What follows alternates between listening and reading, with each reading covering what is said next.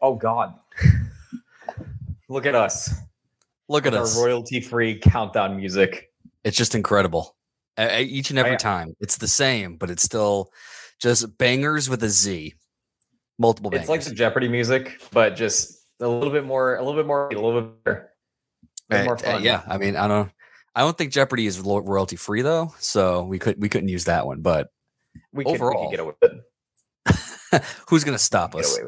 Away with it. Who's, to is? Ken Jennings gonna come out of the woodwork and stop us? No.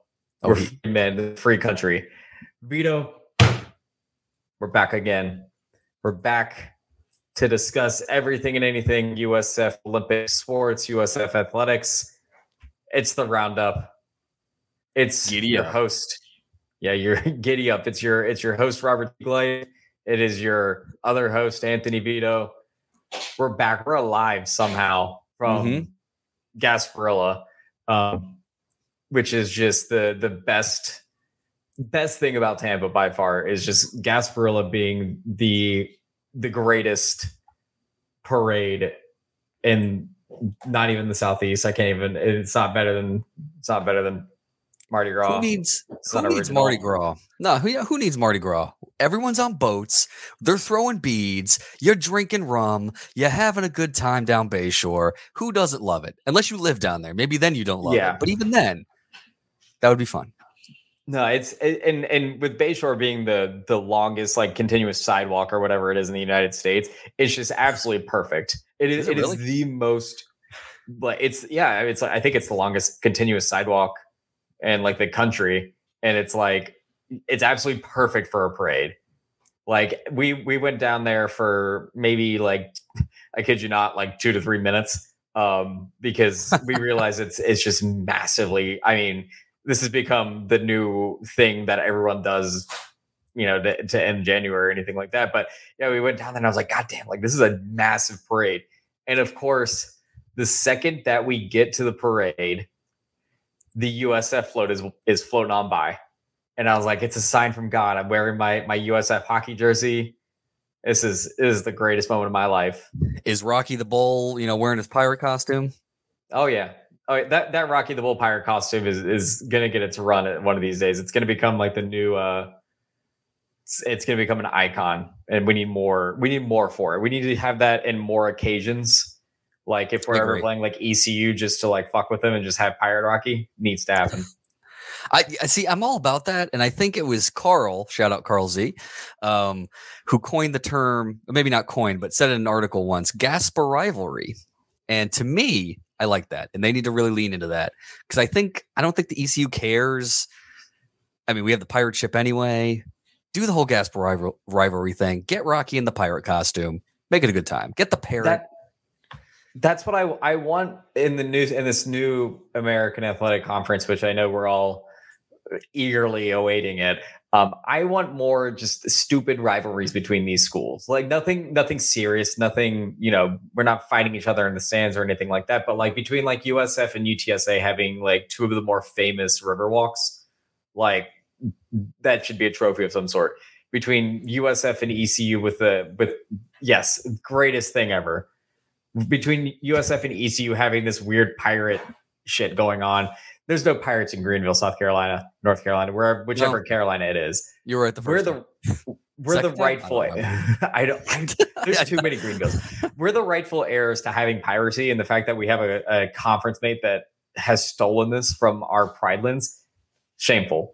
Um, just between the nerding out of USF and Rice, uh, academics wise, huge rivalry there yeah. needs to Uh-huh. happen. I love it. Yeah. Uh, see, you know what? I for one am excited because you know what? You get a whole new batch of people to play. Mhm. You're gonna we're gonna make new friends. I I for one choose the high road on this, and with the playoff expansion, let, us have some fun. UTSA, what is it? They also have a river walk. Let's do a river walk Yeah. off. I want to hang out with a road runner. That sounds like fun. Let's go to San Antonio. Why not?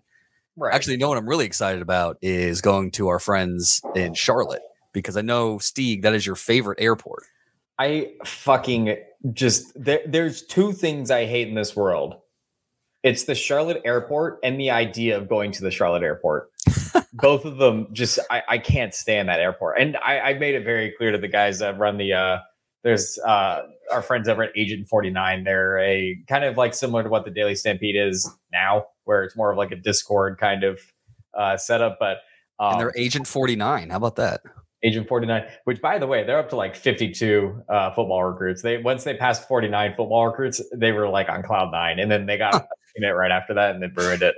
Um, but no, they they I made it very clear to them. I don't hate them. I hate their airport. I would fight them in that airport. I um I've only been to Charlotte Airport once, and I don't have that you know anger towards them, but I, I, I will give that to you. But I am looking forward to playing Charlotte. One team I I still wish we were able to get on board was Georgia State. Yeah, because if I can go to Atlanta more often, I'm okay with that. Atlanta's a great town. Georgia State's pretty cool. They have an area called Pantherville. I want to live in Pantherville. That's pretty cool. They, uh, I think it was it, it wasn't a miss, and we we're getting off on a huge tangent here, and I don't care. um, it wasn't a miss by the conference to add Florida Atlantic because Florida Atlantic is is got a respectable basketball program going right now. Usually, uh, you know, pretty consistent uh, five to six win team on on the gridiron. Um, but they really should have looked at Georgia as kind of completing this because it feels like there's just a void now. Mm-hmm. And I, I, know it's scary to kind of go ankles deep in Atlanta, um, but I, I would have loved like a Georgia State uh, in place. But I, am not also going to complain about Florida Atlantic because, frankly, uh, their men's basketball team is really, really good. Um, oh, yeah. God bless if they're able to keep this sustainability because if there's one thing I know about mid-major basketball is the second that you become good, your coach is about to make a lot of money. They leave, and guess what? In fact, I believe it was Georgia State who had Ron Hunter before he went to Tulane. So there mm-hmm. you go. There's your full yep. circle. Um, yeah, Georgia State was great, and we've heard on and off that they probably didn't want to come. Any of those Sun Belt teams didn't, but we digress. Steve, it's it'll be fine. How was your Gasparilla? Oh, it was, it was good. It, it was nice. We we didn't do the whole shebang. And I, I think the smart thing to do for Gasparilla, if if you don't know anyone that lives there or anything like that, is to just accept the fact of get there at like 11 to 12 to 1 o'clock. Like that's the sweet time. Don't uh, if you're if you're between the ages of 18 and 23 then yes show up at 6 o'clock in the morning like the degenerates you are and try to drink for as long as you possibly can. But for the rest of us who who have adult livers now, uh, it's so it's so perfect to be done with everything by like four o'clock. And I think that's the beauty of Gasparilla is that four o'clock hits, the parade's basically done. There's nothing else really going on. Just and then and then you head home and and you know you you get a little food and you get a little McDonald's. Um, we ended up leaving to head back around like three o'clock. After, or actually, it was a little bit later. That it was about four o'clock and just we went to Shuffle over here in uh, Tampa Heights, got some food in us. We oh, went over to we went back home for a little bit. I made some people some coffee. Um, then we went to another bar and and and it was perfect. And we were home. It was eight o'clock, and I, I looked at Paige and I was like, I've been drinking for like eight hours. I could go to bed right now and feel great. And I did. I, I woke up today, played pickleball at 7 a.m. Life was good. Life was grand, actually. No hangover, nothing. 7 a.m. pickleball. Is that like 7 a.m. 7 a.m. first serve or 7 a.m. you get there?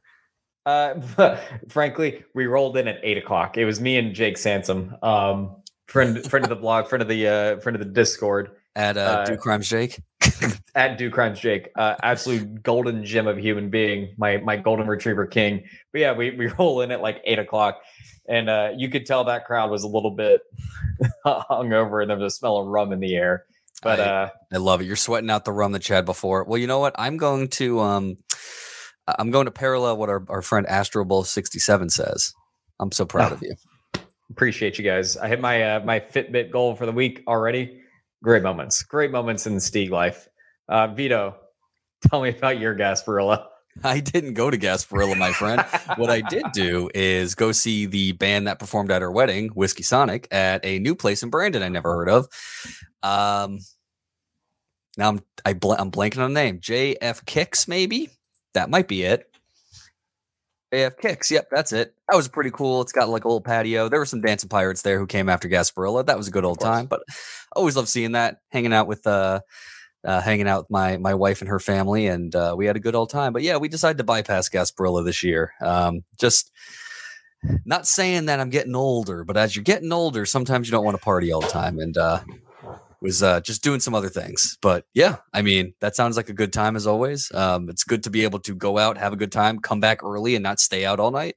I I, I applaud that. That that is a full on adulting, my friend. It is. It it is responsible. We had McDonald's at the end of the night too. It's so good, so you great. Can't, you can't go wrong with that. McDonald's is just perfect after a long day of drinking. That's so good. But there was a there was a point to this, and the tie-in to USF at least is who whoever at USF Athletics looked at the calendar of events and everything like that and decided that this weekend was going to be the come to the bay event for non the non Tampa Bay uh, high school juniors and sophomores and freshmen that they're targeting and you know have that kind of be the, the day that they're doing that genius.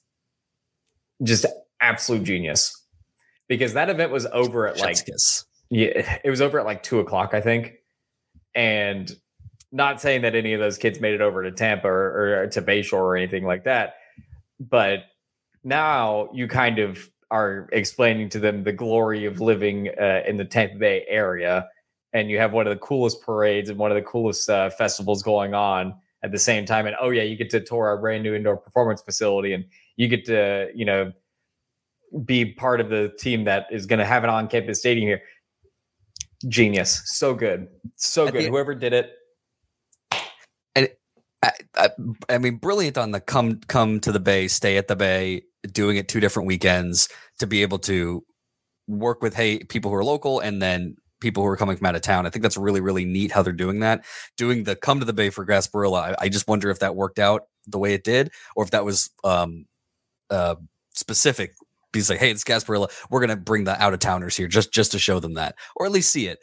Um, but it's one of those the IPF, and you're seeing all the photos, having the you know light up letters with all the green lights and all the panache around it in the IPF is just so fantastic. Because I know you, you do that at the stadium as well, but having it in that state in the uh, on, a, um, indoor performance facility, I mean, that you have something to bring all of your recruits to and that is just a, absolutely huge that it's open at this time with a brand new coach. It's like it's it's showing but i mean it looks great when you see those photos out there and it looks like oh, everyone's oh, having a good time oh they they made sure that that lighting in there is just impeccable. I don't know. And and speaking of those big lights and i promise we'll get to the olympic sports in a second. The company that does like those big lights for like these recruiting events oh they made a killing in the last year. I don't know what they charge. I don't know how much it costs to do that but I, I can imagine that it's it's not expensive to maintain those, but or to get them, I should say, um, or make them or something like that. But to like charge, let's just say, you know, a fifty percent markup on like a letter. Holy shit, you're making like a hundred bucks for an S, and you all you did was just put together like five light bulbs and a plastic outline. Oh, you want to add vanity light bulbs? Guess what? Extra twenty bucks. I mean, easy, but it looks good. It just it it's it pops. I don't, I don't. Again, I'm not sure when that started or how big of a trend it is, but it it looks good. I mean, right. it, it really shows that you know recruit matters. So it does. Uh, as we talk about uh, um as we see how many guys visited this weekend, we're going to find out later this week. Uh, we have a few special things for uh, National Signing Day coming up, but for right. now, we're going to pivot to what this show is really about. Steve. Yes oh God. Oh God. I start with the bad, want... or you want to start with the good? No, we're we're gonna start with the bad because, well, it's not it's not all bad, I should say. So we'll start with men's basketball. Um, and we hadn't we we haven't done this show in about a week and a half, and a lot of things have happened in a week and a half for USF men's basketball, both the good and the bad and the really ugly. And we'll start with the good side of things. And, and in fact, there's a lot of good that happened early on last week. So the the SoFlo Rodeo, uh, the the student led but also USF athletics affiliated uh, student section has been taken off in full swing right now, and it's been really really good for the home crowd, especially when you look around the rest of the conference. It, it, it has made a difference some other schools are not benefiting from a lively student section, and there's a lot of question marks about uh, what's going on, uh, how they're investing, and everything like that. We will say a lot of bad things about USF athletics at times. We try to maintain positivity on this show. USF athletics helping endorse the SoFlo rodeo is the smartest thing that they have done. It was a very self aware thing that they did. And they looked at themselves in the mirror and said, we need to uplift this and put it into a positive, you know, stance and everything like that. At first, you could shit on it. You can say what you will. Oh, hiring a guy to build a student section.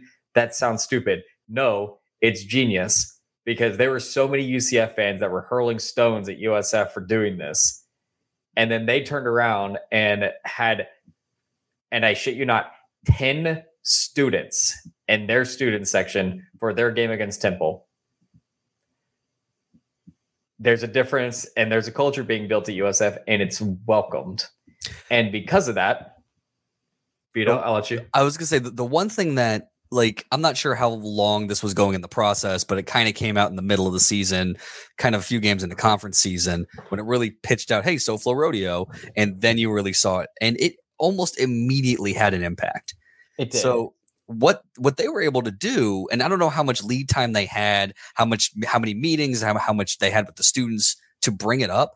It happened almost immediately from Right. a, from a public perception. So I, I'm fascinated by that because you're able to take a student section for a team that isn't particularly good and hasn't been historically good, and now you're packing now you're packing the place. And I, and I give it to the students for football. They were packing the place for a team that's only only won three you know FBS games in three years. Like that's the one thing where okay, if you can get the students involved, those are now going to be fans for life, and that's how it really kind of keeps going. You need to really Right. work to bring the alumni back, but if you can keep the students going, and I'm just I'm I'm, I'm astounded, and I'd love to talk to um, the fellow who started this, or I bring on SoFlo Rodeo representatives to say how long did you have this lead time? Because it went from zero to ten immediately without any kind of what it uh, appeared to be marketing prior. Right. Oh yeah, and and it, it's one of those things that sounds so stupid, but it, it's just a fresh brand to it because I think the whole the herd was getting getting kind of stale, and for them to kind of re-uplifted it. eh, yes, I know everyone hates the slime. I know people have problems with the slime and and the connotation it has to the UCF rivalry and everything like that. But if we can now pivot that slime into this is something that the students can wear, the student section, and, and have that be the thing for it, that's even better. And to tie this all in together, the men's basketball team whacked UCF at men's basketball, just decimated them. Hilariously And- so, like out of nowhere. I don't know what happens once a year for USF men's basketball, but they they put it together for that UCF game every single time at home. I think this is the fourth straight victory for our men's basketball team over UCF. So at, at, at the at the Yuengling Center, I have to clarify that. So it, honestly, a, a great performance by USF uh, the entire way through, and it's led by the fact that they did the little things right. Um, but unless you, yeah, it, it did go zero from zero to 100 very quickly for them. And and for the students, it, I mean, it really only takes about 100 students to show up to the men's basketball games to make a big difference like that. And God forbid if they start winning more, that student section's going to have to expand. And they've never had that happen before. Um, but going back to the UCF game, the Bulls did the little things right. And by the little things, I mean they hit free throws. Um, they had 22 free throws in the game. Uh, they shot, uh, they made 20 of them. That's 23 points that USF was able to kind of put together to put forth a 13 point victory over UCF. They won 85 to 72. Um, Harris went for a career high. Tyler Harris has been a gem pickup for Brian Gregory here. Career high 33 points on a got uh, six three pointers out of that, and then shot just an insane amount of free throws. Um, Jay Wall got a game high 12 rebounds, and we out rebounded UCF 41 to 30. And usually, usually, usually, if USF can out rebound the other team and USF can get more free throws than the other team, they'll usually win. Usually. it's one of those I- those things end up having issues, which is why they can't close out games or why they end up uh, having uh, uh, dug themselves in deep holes. And we'll get to the other couple games that happened because those things occurred. But when you're able to, to click on all those cylinders, you get a game like this where you win by 15 points against your rival. And um, I, I, it was just a, it was incredible because every time UCF would start climbing back, Tyler Harris would knock down a three, and it was just it, it, him and Russ. And I, I mean, at, at one point, Keyshawn Bryant had like a ridiculous dunk as he does. Uh, it, it, it that that was perfect, and it was like the same as last season where uh, USF didn't win a conference game and then they beat UCF out of nowhere at home. It's just oh okay, if this is what we're gonna do, that's why it's like the rest of it don't even care. That was hilarious and that was fun, and everybody got dunked on, and it was hilarious. It, it, it was uh, it was it was definitely a fun time. It was one game, and yes, it's one game, and it doesn't you know it is what it is, but it's really good to kind of have that what you know get right game against your rival as well with the SoFlo rodeo with with the attendance being as big as it was to be able to see all that and put a game together because now you can say this is what the blueprint is it's just getting all the guys to be able to do that consistently and that's hard to do i mean as, right. as we've seen and by the way, uh, I need to point this out before I forget. Yes, we're matching. Uh, not planned, uh, and we're we're we're leaning into it at this point. Um, home field apparel. Homefieldapparel.com. But as you mentioned, uh, not not everything was rainbows and butterflies for USF men's basketball. Uh, they traveled up to Philadelphia to take on Temple. Uh, they lost 79 to 76 in overtime. And again, usually if they're first, if they out rebound, they win the game. They did not hit free throws. They did not out rebound, out, rebound the Owls, and they lost because of it. And I'm gonna go back to stat sheet because I I had it up and then I turned it away. Um, it, it's becoming this reoccurring issue with these Brian with a Brian Gregory coached men's basketball team. And it's very unfortunate because when they do put it together, it is a very efficient offense with a very very stout defense when they put it together but they very rarely will put all four phases of their game into action. Usually, one or two of those are faltering at any particular time. And as a result, something like this happens where USF could have, should have won this game. Uh, again, 79 76 lost overtime. USF shots eight for 21 on free throws. If you hit 50%, you win the game easy. You could even hit less than that. Uh, and they and and this is with they came back. They were down six fairly late in the game, and they were able to string on a couple baskets together, and they had the final shot. And then, unfortunately, your best shooter, Tyler Harris, just could not find his stroke that game. So right. they found other ways to get it to overtime, and then at that point, it was it was just too late. They weren't able to continue that. But it's free throws, man. Like that's you have a you have your probably your best free throw shooting game against UCF, and then you turn around and it's it, uh, it it's an enigma. It's very it's it's it's hard to to see because it's like you you you try to fix it. it how, like how do you fix free throws? It's season. It's it's one of those things it, it's at some point too because that's been the story of USF for the past six years. But um, uh, Russ from from USF's rivals uh, website pointed out the way that Temple kind of managed that game was very different than the way that the UCF game went, and and that was probably the cause of the the free throws issues. Because for the um, for the UCF game, it, it was very guard oriented, and so Tyler Harris and Jameer Chun, I think, shot 20 free throws combined. And the only other person that shot a free throw was Russ Tchewa, who missed both his. So USF went, or Tyler Harris went 13 for 13, and I think Jameer Chaplin went 7 for 7. And then Russ went 0 for 2. And then was, I mean, it didn't matter at that point because he only shot two free throws. But then you turn right around and against Temple, where you know they're they've got more big men on, on Temple's roster. They were kind of bullying in the inside and everything. And so Russ had to shoot more free throws. And I love the guy, but he's not a good free throw shooter. And that's kind of the, the biggest issue because then at that point, you know, you look up and down and Russ Tchewa went, uh, what was it? Uh, three for eight on free throws. Um, Keyshawn Bryant, three for eight on free throws. Both both of your of your big guys shoot under 50%. And it, it sinks the rest of your team. Tyler Harris went uh, only shot two free throws the entire game. Jameer Chaplin, no free throws. Tim Hines, no free throws. Selton Miguel, no free throws. Like again, free. These are these are free buckets. If you if sunk ninety percent of them, like you like you did against UCF, you're winning this game by eight and then you don't worry about it. Well, like, at that point, it's a tactic. It's okay if they're inside. You you obviously count who has how many fouls. So you don't get do that, but then you try to don't give them the easy bucket because Russ is really good with he'll kind of he'll do the hook shot. He'll be able to make some moves to get on inside. But if you just stop them from shooting and make them shoot free throws, then all of a sudden that it, it becomes free a, too. it becomes like yeah exactly. It's a free that he gets on the hook doesn't mm-hmm. happen. Exactly. So it, it, it's hard to it's hard to emulate how to fix that. And this is temple straight off of the, their win against houston as well and they went you know they, they're at home playing on the road's always hard.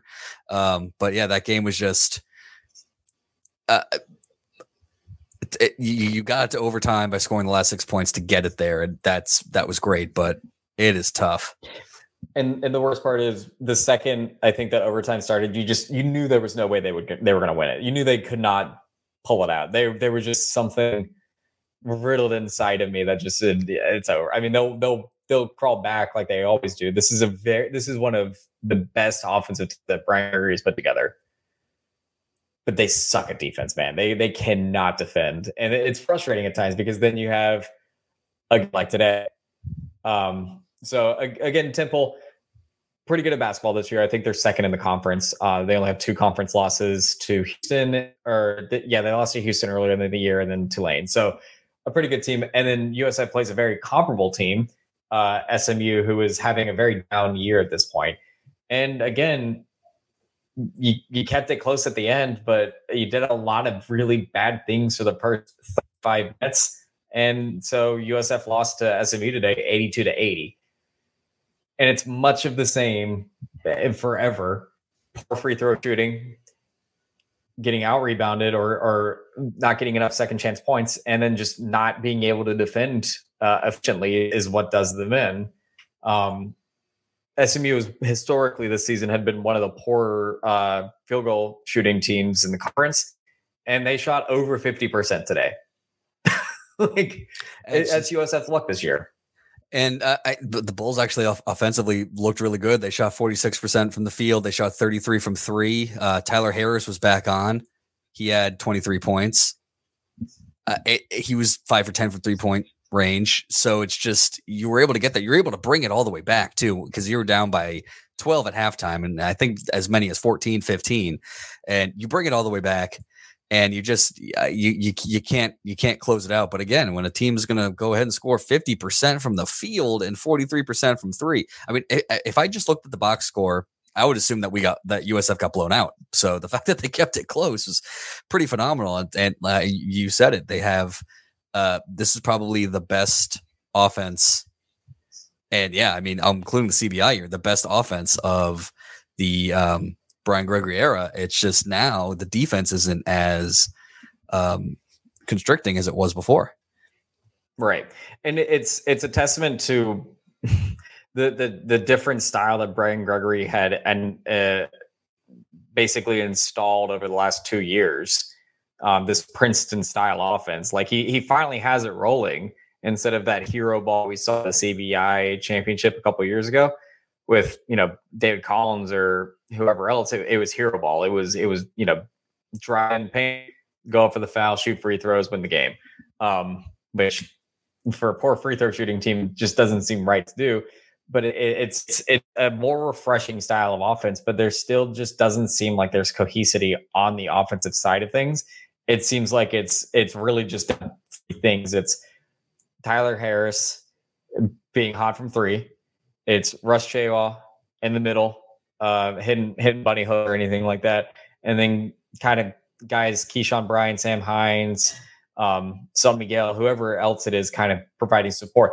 It's it's ironic because it reminds me a lot of what the USF women's basketball team's game plan is with um, Sammie Puisis and Dulcy and and uh, but like it's just not ran as efficiently because there's no set plays that these guys run. It's it like oh shit, like Shock is winding down are we able to get the ball inside? We'll give the ball to Russ. Uh, can we, you know, can we not get it inside? We get Tyler Harris shoots it from the logo. Oh, we have an extra couple seconds on the shot clock. Get it to Keyshawn Bryant and see if he can make magic out of it. it. It's a lot of infuriating minor details, and it's it's part of the reason why there probably needs to be a fresh start for USF next year. Um, again, we try to maintain positivity and not say the the the F word too much uh, around these parts, but different effort, different effort. The the different, but we we try to steer away from from from that because that's not who Vito and I are. But it is at a point where we can kind of say definitively, this is who this team is. They will score 80 points. The other team will probably score more than 80 points. And we're to, I mean, today they went 11 for 16 on free throws. Again, if they shot 90% like they did against UCF, they win. I mean, I'll take 11 for 16. What I'm what I'm amazed if you actually look at the box score here, uh, 17 to 2 on second chance points in favor of USF. 20 to 13 points off turnovers in favor of USF. Uh, they have more bench points, 30 to 22, points in the paint, 36 to 34, fast break points, 16 to 14. And uh, still lost. But SMU had five players in double figures. It's it's hard it's hard to win like that. Um, this was just a game where offensively they look great, and you put this offensive performance in some of the other losses earlier in the year.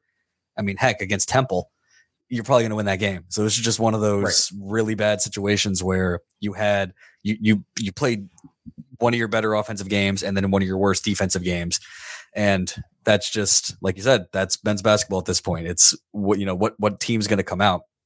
I still say at least right. this year, only one time against Cincinnati they got blown out in conference play, whereas last year it was almost every other one. I mean, he's got the team playing. I don't know. It's it's it's tough to see, but like you know, it's year six. Yeah, and and this is the most talented team that he has had, mm-hmm. like probably by far. I mean, Tyler Harris and Russ Tchewa alone are, are are good enough, but you know, you add a guy like Keyshawn and, and Selton Miguel on this, and Sam Hines, who's been a read machine. This is a really, really talented team mm-hmm. that is nine and 13. And it probably, I think, uh, what is it? They have a, a handful. Of, yeah, they will not go unless they go on an absolute tear. Will not go over 500 in conference play for the sixth straight season. Unbelievable. Yeah. Oh, unbelievable. One thing I will say, Tyler Harris is fun to watch, and he is a very I mean, probably one of the better shooters USF has had, at least when, since I've been watching. He when he is on, he is on. Guy hit guy hits it from the logo. It's finally great to have a three point shooter who can shoot like that. I just uh, right. It's it, you know when he's on, he's on, but when he's off, he what happens against Temple? Only four points. And can't have that. Uh, can't have that at this point, at least.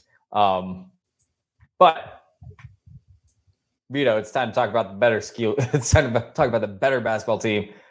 Tell us we're about gonna, it. We're going to talk about the uh, women's basketball team who is still completely undefeated in conference play, has won 10 straight on the road after their wins against UCF, against Tulsa, and against Memphis. Um, Nate and Seth already talked about the absolute, absolute, absolute destruction of UCF 83 to 51. Um, they got slimed. They just dominated the Knights in every aspect of the game, went wire to wire. I just read that straight off the sheet that that Stieg made. It was it was great.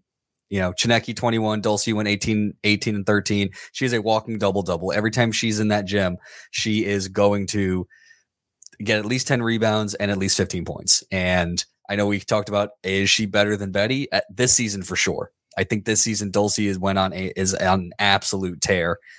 Um, and then uh, Sammie and uh, Brito, 12 and 13 respectively. And let's talk about the emergence of Carla Brito, who's a freshman, and she she continuously get is in the starting lineup, getting more and more minutes, and we're I think we're going to see her scoring go up. Um, she has been really phenomenal this year as a defender.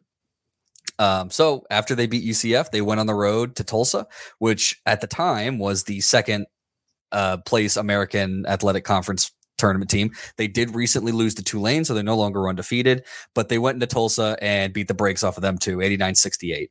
And Tulsa's a good team.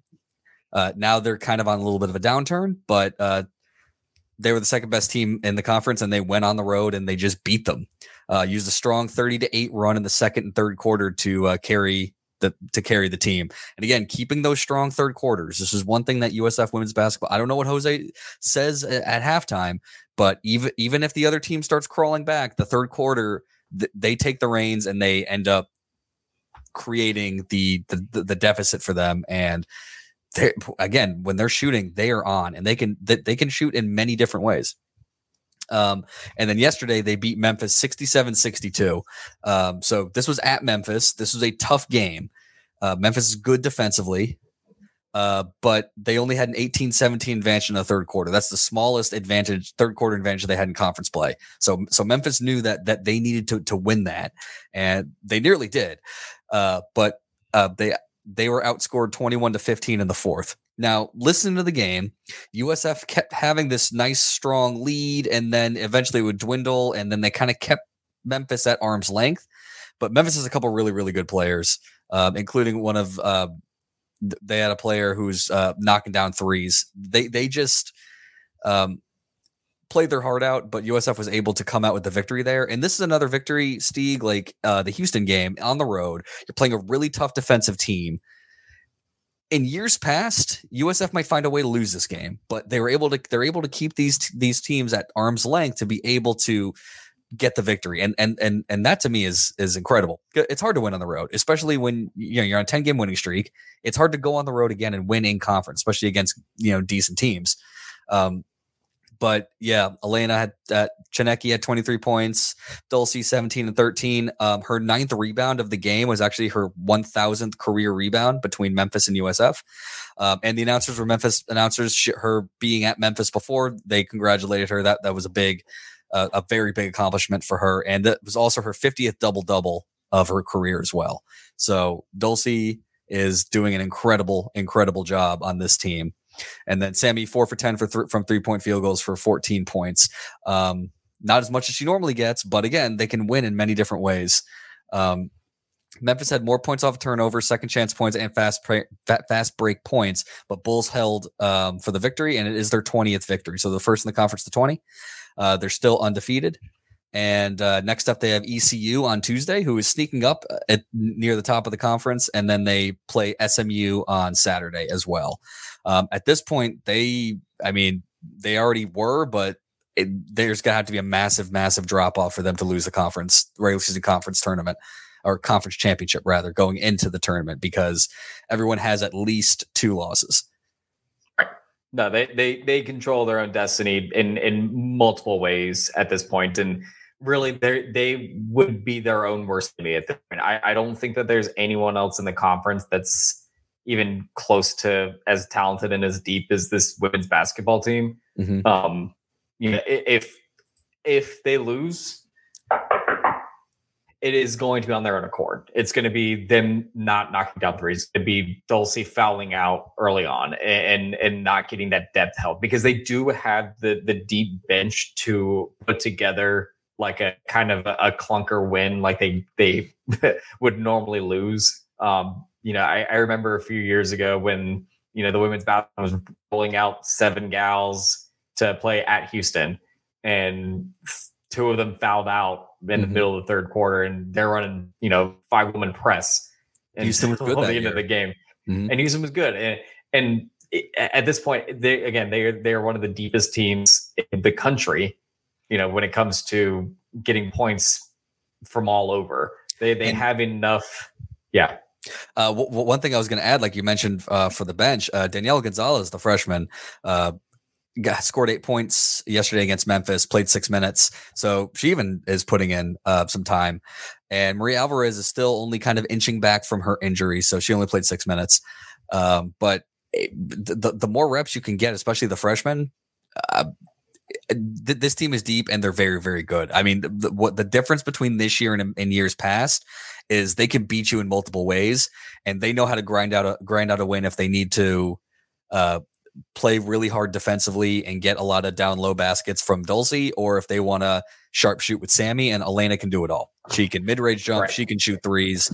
She made an incredible three, like practically from the leg. Like watching her, her uh, uh, drive to the basket, drive through the lane too, and um, unlike men's basketball, they're really good at shooting free throws too.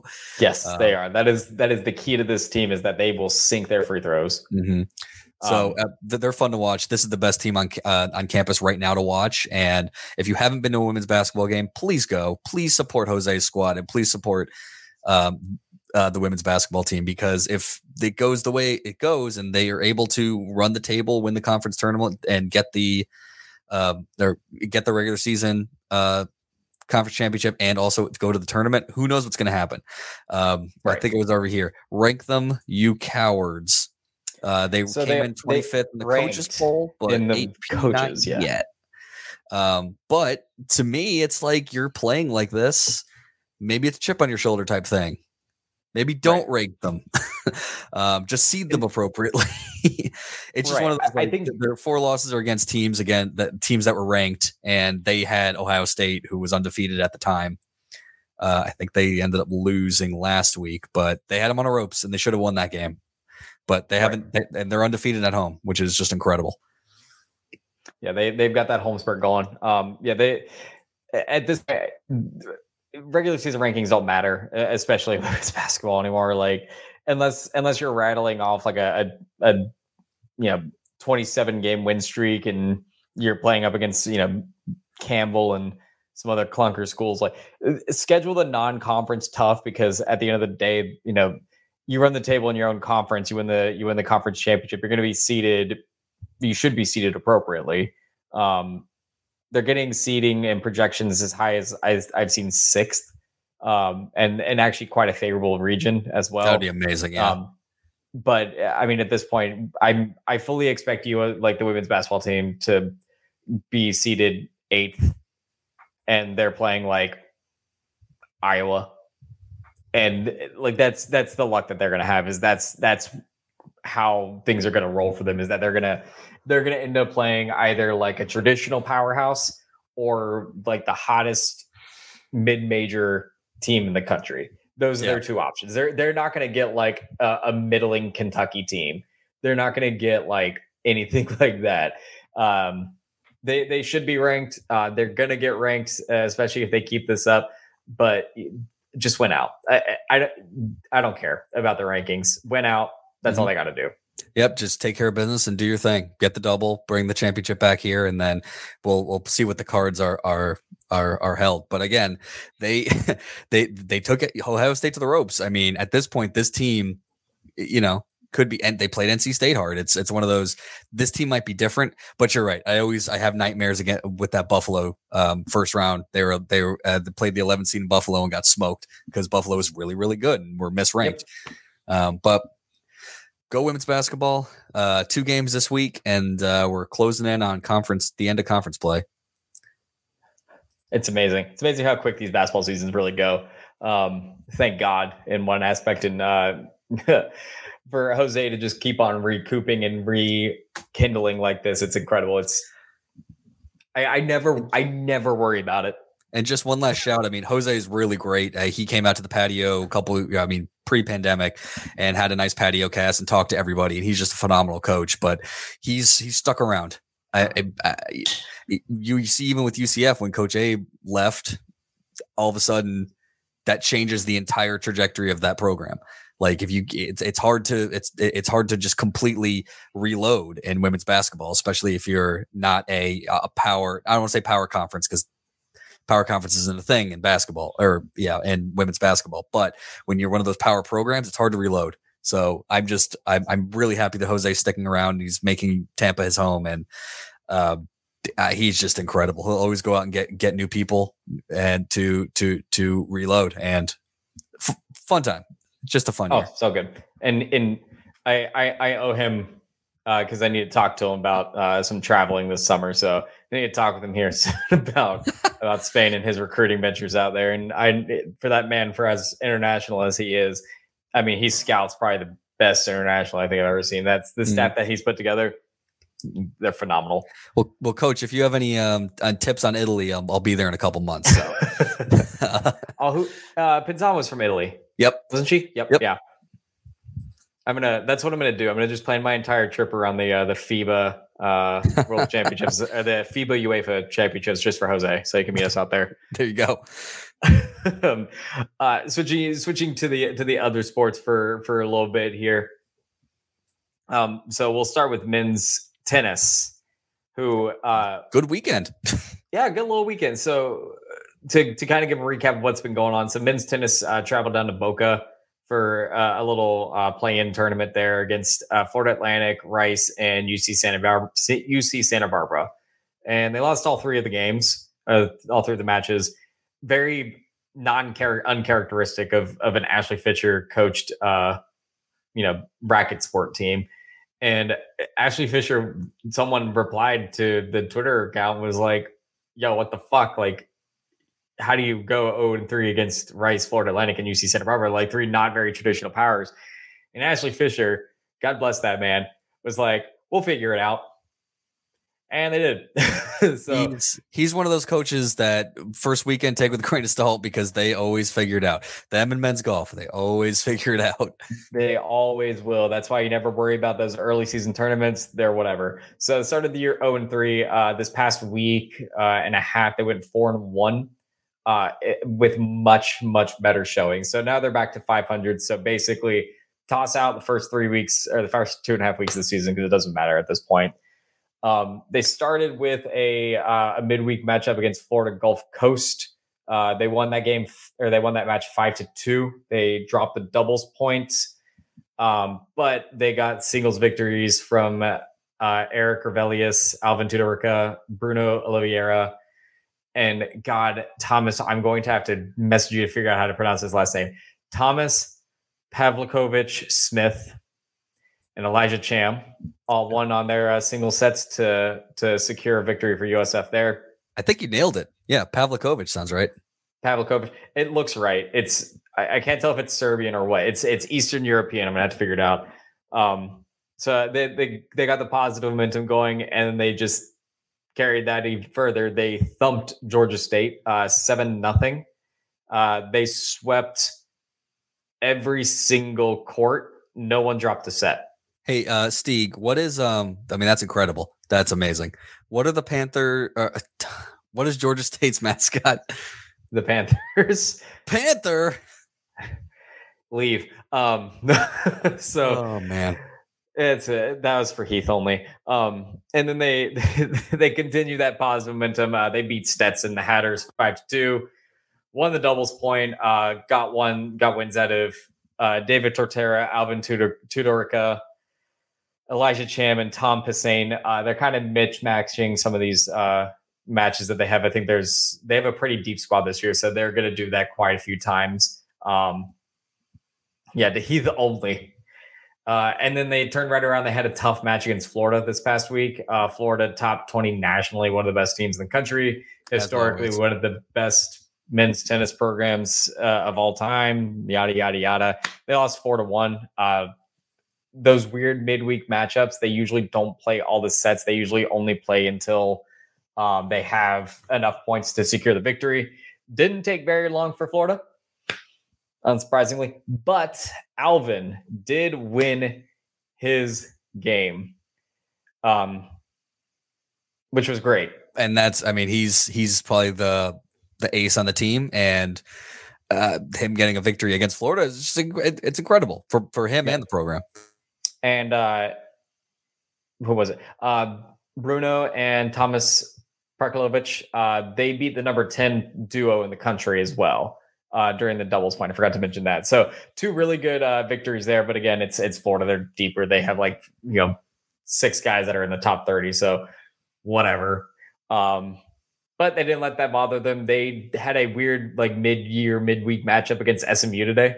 Um, and or no, not today, yesterday during Gasparilla, and they won. Uh, they had a nice come from behind victory to beat the Mustangs, uh, a historically, again, historically very good men's tennis program, usually competing in the top 50 at any particular time.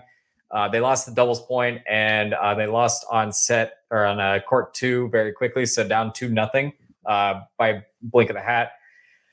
but they were able to uh, rekindle it. And uh, the true freshman, Elijah Cham, our new uh, handsome Australian to replace, um, I can't even remember his name.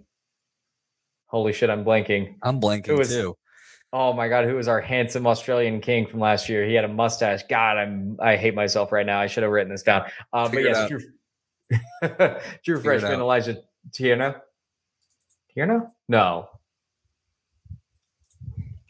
Vito, I need you on this. But he he won on court five to secure the victory uh, in a tiebreaker set. So good little victory to bring the Bulls to four and four on the year uh, as it currently stands. Um, I did not look at their composite. I don't know when they play again.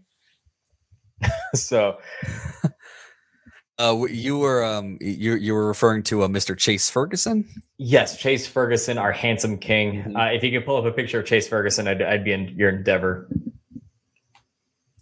Let's see. Uh, I think that'll do. He had the biggest glow up of any USF student athlete um, I've ever seen. From like his freshman photo to his like senior year, he went from like, "Hi, my name's Chase. Um, I I w- I'm here for Bio 101 to like I'm here to." Handsome man. My goodness gracious. That headband too. So good. Oh, right. Love you it. can see me scrolling.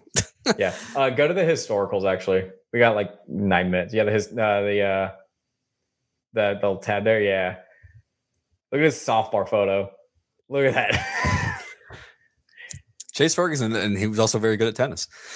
very very good at tennis. Um, so uh, they have. Oh yeah, we're about to be in February. Shit, forgot about that.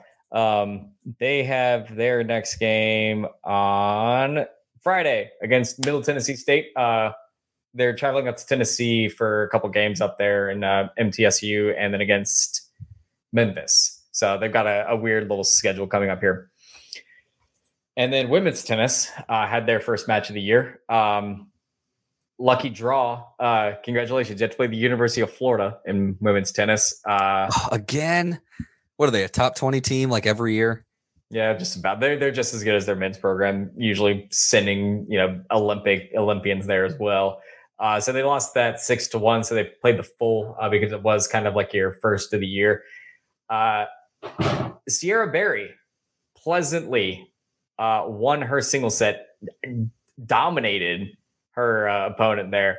So that's very welcome. Sierra Berry, it was a, a welcome transfer um, for our women's tennis program. She's been just a gem, and and she's also on like I think three of like our uh, student athlete committees as well. So she's just a gem of a human being. Ten out of ten. Last season, she was routinely as a true freshman or uh, as a freshman was uh, winning her matches. Even though women's tennis as a whole uh, didn't have a great year last season, as from for the record, she was always on top.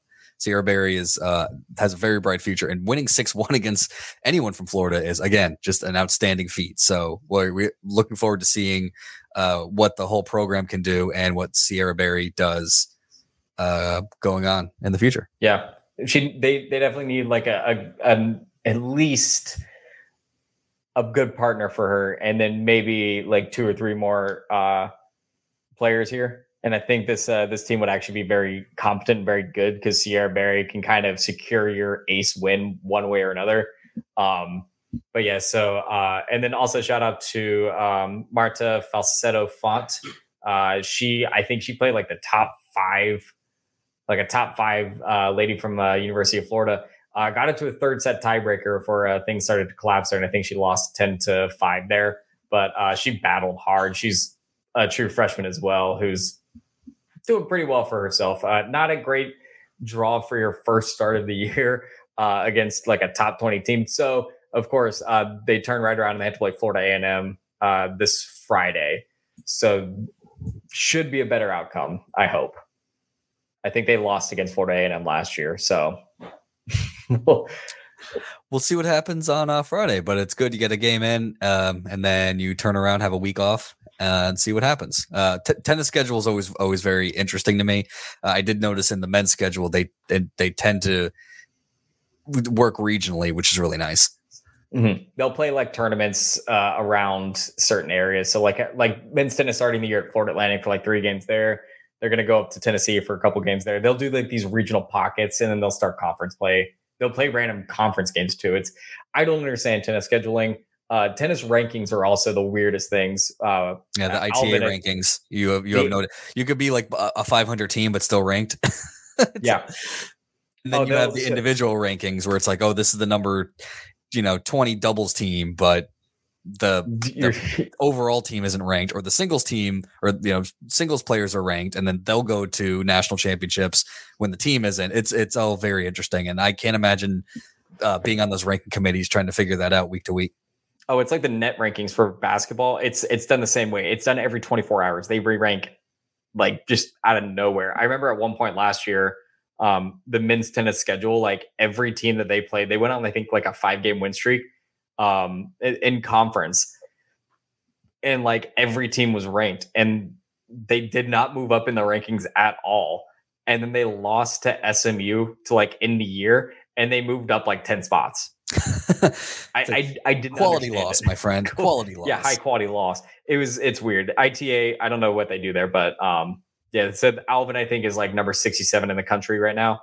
Um, mm. I think he's the only player that's ranked. Maybe Sierra might be getting ranked soon, but we'll see. Um, yeah, they've got some matches this weekend. Um, we'll see how they can, uh, if men's tennis can continue the positive momentum, and uh, if women's tennis can uh, put together a, a good little win streak here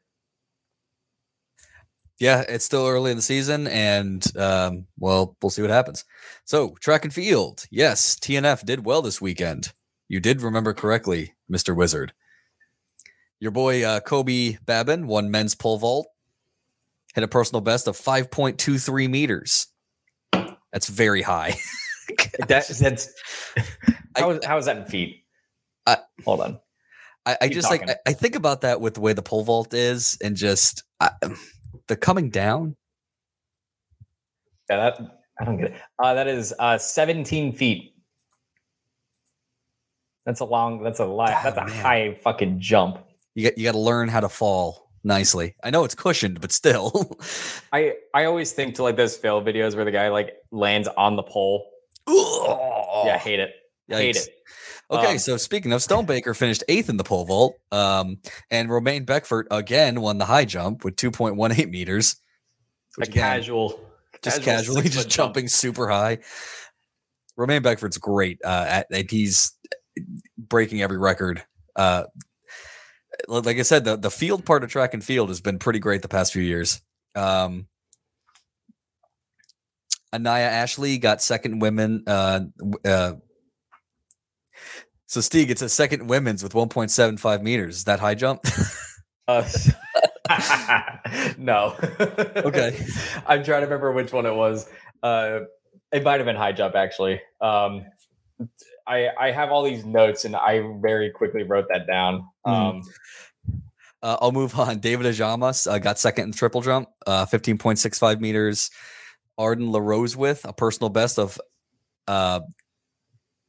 uh, oh, personal best in the mile run. Oh, how about that? That's nice. Goddamn, mile run just that that sounds terrible to me. Um, I um yeah, long distance running is tough. As someone who does long distance running, I can't I see some of these numbers and I'm like I can't even attempt 5 minutes and 9 seconds.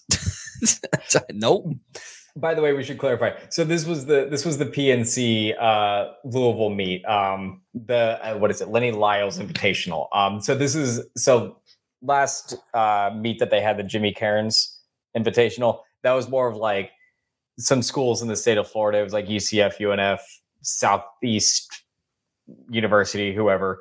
Um, this was a much more competitive field of schools. That like Louisville, Memphis was there uh, Georgia Tech, bunch of more traditional uh, track and field programs were there. So this was a much more difficult field of of events for the the track and field team. Um, uh, and yes, uh, Anaya Ashley second in the high jump at okay. 1.75. Excellent. Uh, so they had two first place winners on the men's side, and then the women's 4x400 relay won. Got second fastest time in USF history, which uh, we were writing all these roundups last year, it, they were routinely winning the four x four hundred with different teams, and the record book has to be within the last couple years because they, they just keep rewriting it. And I see Shania Benjamin's on that team again, and she is incredible. But again, the four x four hundred, second fastest in USF history, rewriting the record books, and they got first place in this as well. Um, so as the short term, as the short running goes, speed running, they are really uh, doing much better than in years past. Right. So three first yeah. day, first place finishes is not is great. yeah, and and and it's usually once they get past like the the mile, like once once you get past like the 400 meter, actually, that's when they usually historically struggle. So like 1600 meters, 2000 so, meter, 4000 yeah. meters, that's when they start to struggle. But all the cross country stuff. Yeah, yeah, I, I don't blame them. Um, but overall, uh, plenty of of, of uh, top ten finishes for the track and field team again against really good competition um, from around the southeast. So uh, nothing to scoff at, nothing to be, um, you know, they're they're improving steadily, and that's the most important part. And I was trying to stall so that I could pull up when their next meet is, um, and it didn't work out in my favor. So I'm just now chatting. They are, I think they're going to Harvard. Yeah, Ooh. yeah, they're going to Harvard. Harvard they got Hillsboro the, versus Harvard. Yeah, they big ma- big matchup here. Uh, so yeah, so February third, uh, so this Friday, they're heading up to Harvard for the Harvard Crimson Elite. It's in Boston. Um, if I recall correctly, this event is done alongside like a bunch of other uh, New England schools. So I think Boston University, like each school hosts like a separate event. Um, so like I think Harvard does more of the track no, Harvard does like the field events, and then like BU does the the track events or something along those lines. And so USF will have it's all taking place in Boston, but mm-hmm. they'll have like different you know segments done uh, around this steady whatever it is. It's really cool. Um, it, it's something that I know the team obviously looks forward to um, to go up there for a little bit. So they've got that this Friday and Saturday. Uh, so we'll have that round up, and hopefully they have some good showings there. Um, this one again is a more competitive field.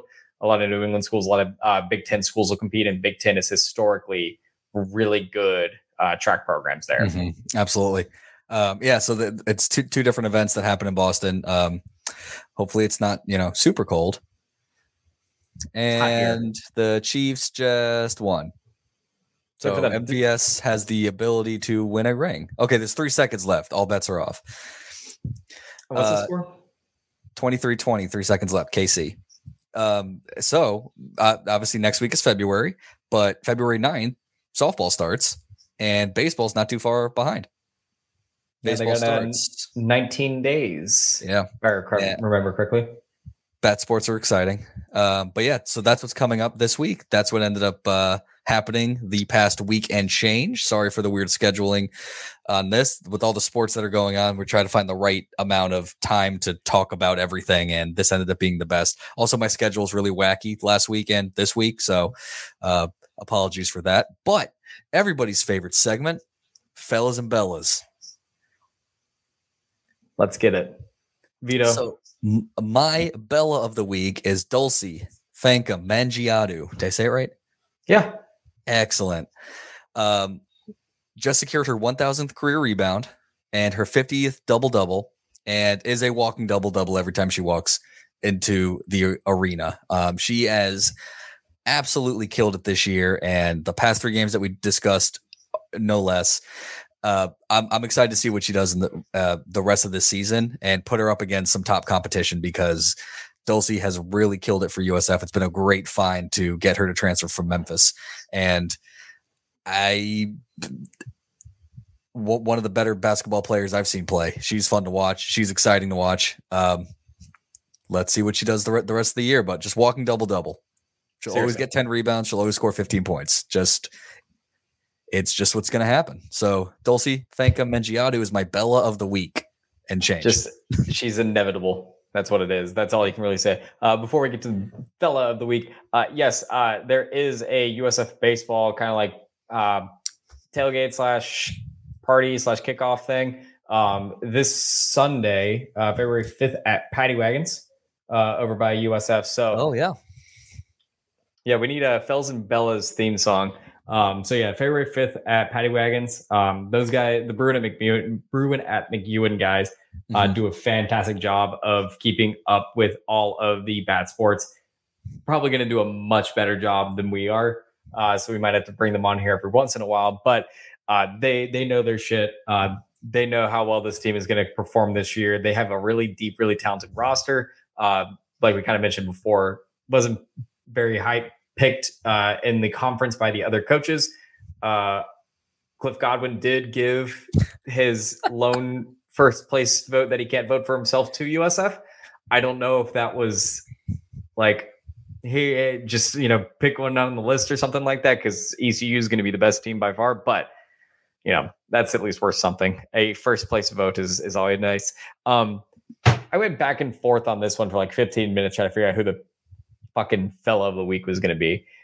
I don't want to give it to a men's basketball player as much as I love them.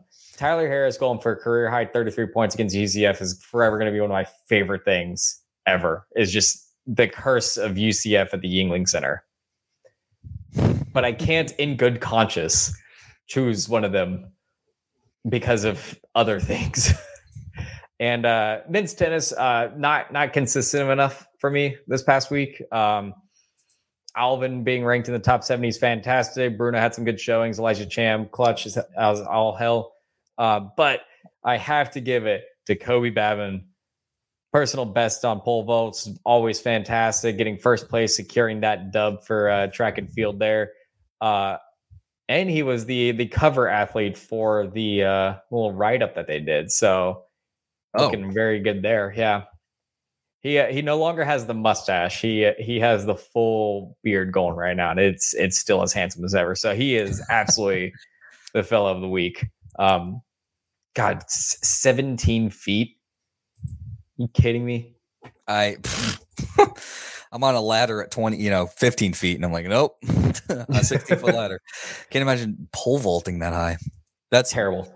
I would love to see some of these events happen. I know there's not like always a way to watch them outside of the running sports, but I'm just I'm I'm always interested in seeing what these, you know, what these athletes like how you get hyped up beforehand. Do you have time before you go and do the thing? Is there a bit like do you do you accidentally skip on with the pull? I don't know. Uh, there's questions that I have that I'd like to ask one of these. I know days. we I know it happens every year, but there absolutely needs to be like an average Joe at like these types of things. Like Coach Jenkins, if you're watching and you're listening, let a couple yeah, let a couple jabronis like us just go and try to do some of this stuff. Right. Just uh, we'll we'll we'll help your team warm up a little bit. Put me on like the put me on 200 meter hurdles and see what I'm able to do. No. Uh, Put me on high jump next to Romaine Beckford and see see see who's going to jump higher.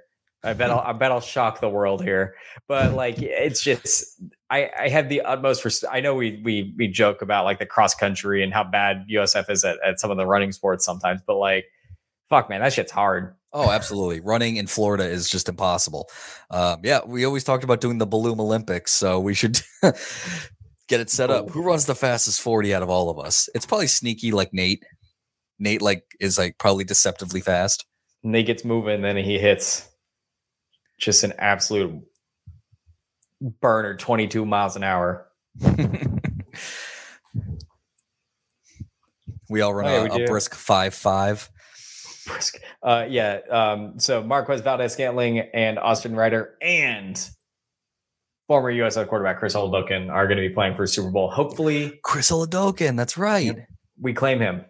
We do. Um, we absolutely I don't know if anyone was paying attention to all the drama around like Jalen Hurts and who claims him and everything like that. I'm claiming anyone that visited the University of South Florida. Oh, You didn't even have to go here. visit. If they That's visited, hilarious. I'm claiming them. They're all mine. Vito, I think we hit. Uh, I think we've hit the talk point at this point. Mm-hmm. Yeah, I'm surprised All there's right. still seven of you watching, listening. love it, guys. Love it. Um, yes. So for uh for us, for Vito, myself, Robert Stieglife, for the Daily Stampede, uh, as a friendly reminder, uh, please follow us on Twitch. If you follow us and you send me or Vito or Nate or Seth or any of the guys or even the house account a message and screenshot, we will let you into the Daily Stampede Discord. There is a lot of good stuff, as you can hear, happening in the Discord. Mhm. Um, a lot of recruiting nuggets for USF football, a lot of discussions around uh, the the various sports that are going on. A lot of good things are happening in there. Quite a good community of things. We have a, a good few channels about food and traveling and wrestling and then any other special interest that yeah, you have. So we, we just have you know g- general football chat or general game chat. People are talking hockey. Seth was talking Royal Rumble last night with a few people. It's your standard Discord stuff, right? We have a good time there. So if you want to be part of the community, we definitely uh, make sure you follow us and then go ahead and DM us because that's how we know. Otherwise, we don't know who followed who because everyone's got weird Twitch handles. So uh, Yeah. make sure you do both and then yeah, join. And then we're you know we're we have a suggestions box. We're just adding new things as we go. That's the cool thing about that is anybody who uh, wants to talk about something. I mean, the travel talk's been great. Now everyone and restaurants, everyone's talking about restaurants or places to go to brunch. We had a question: Who? What's your favorite brunch place? Who makes the best Cuban sandwich? Steve went to Flan Factory the other day. Flan, sorry, Flan Factory the other day. Flan, Flan. Flanders Factory. And we were talking about, uh, you know, delicious, delicious food. It's great. It's fantastic. But for both of us, uh, go Bulls. Go Bulls. Adios.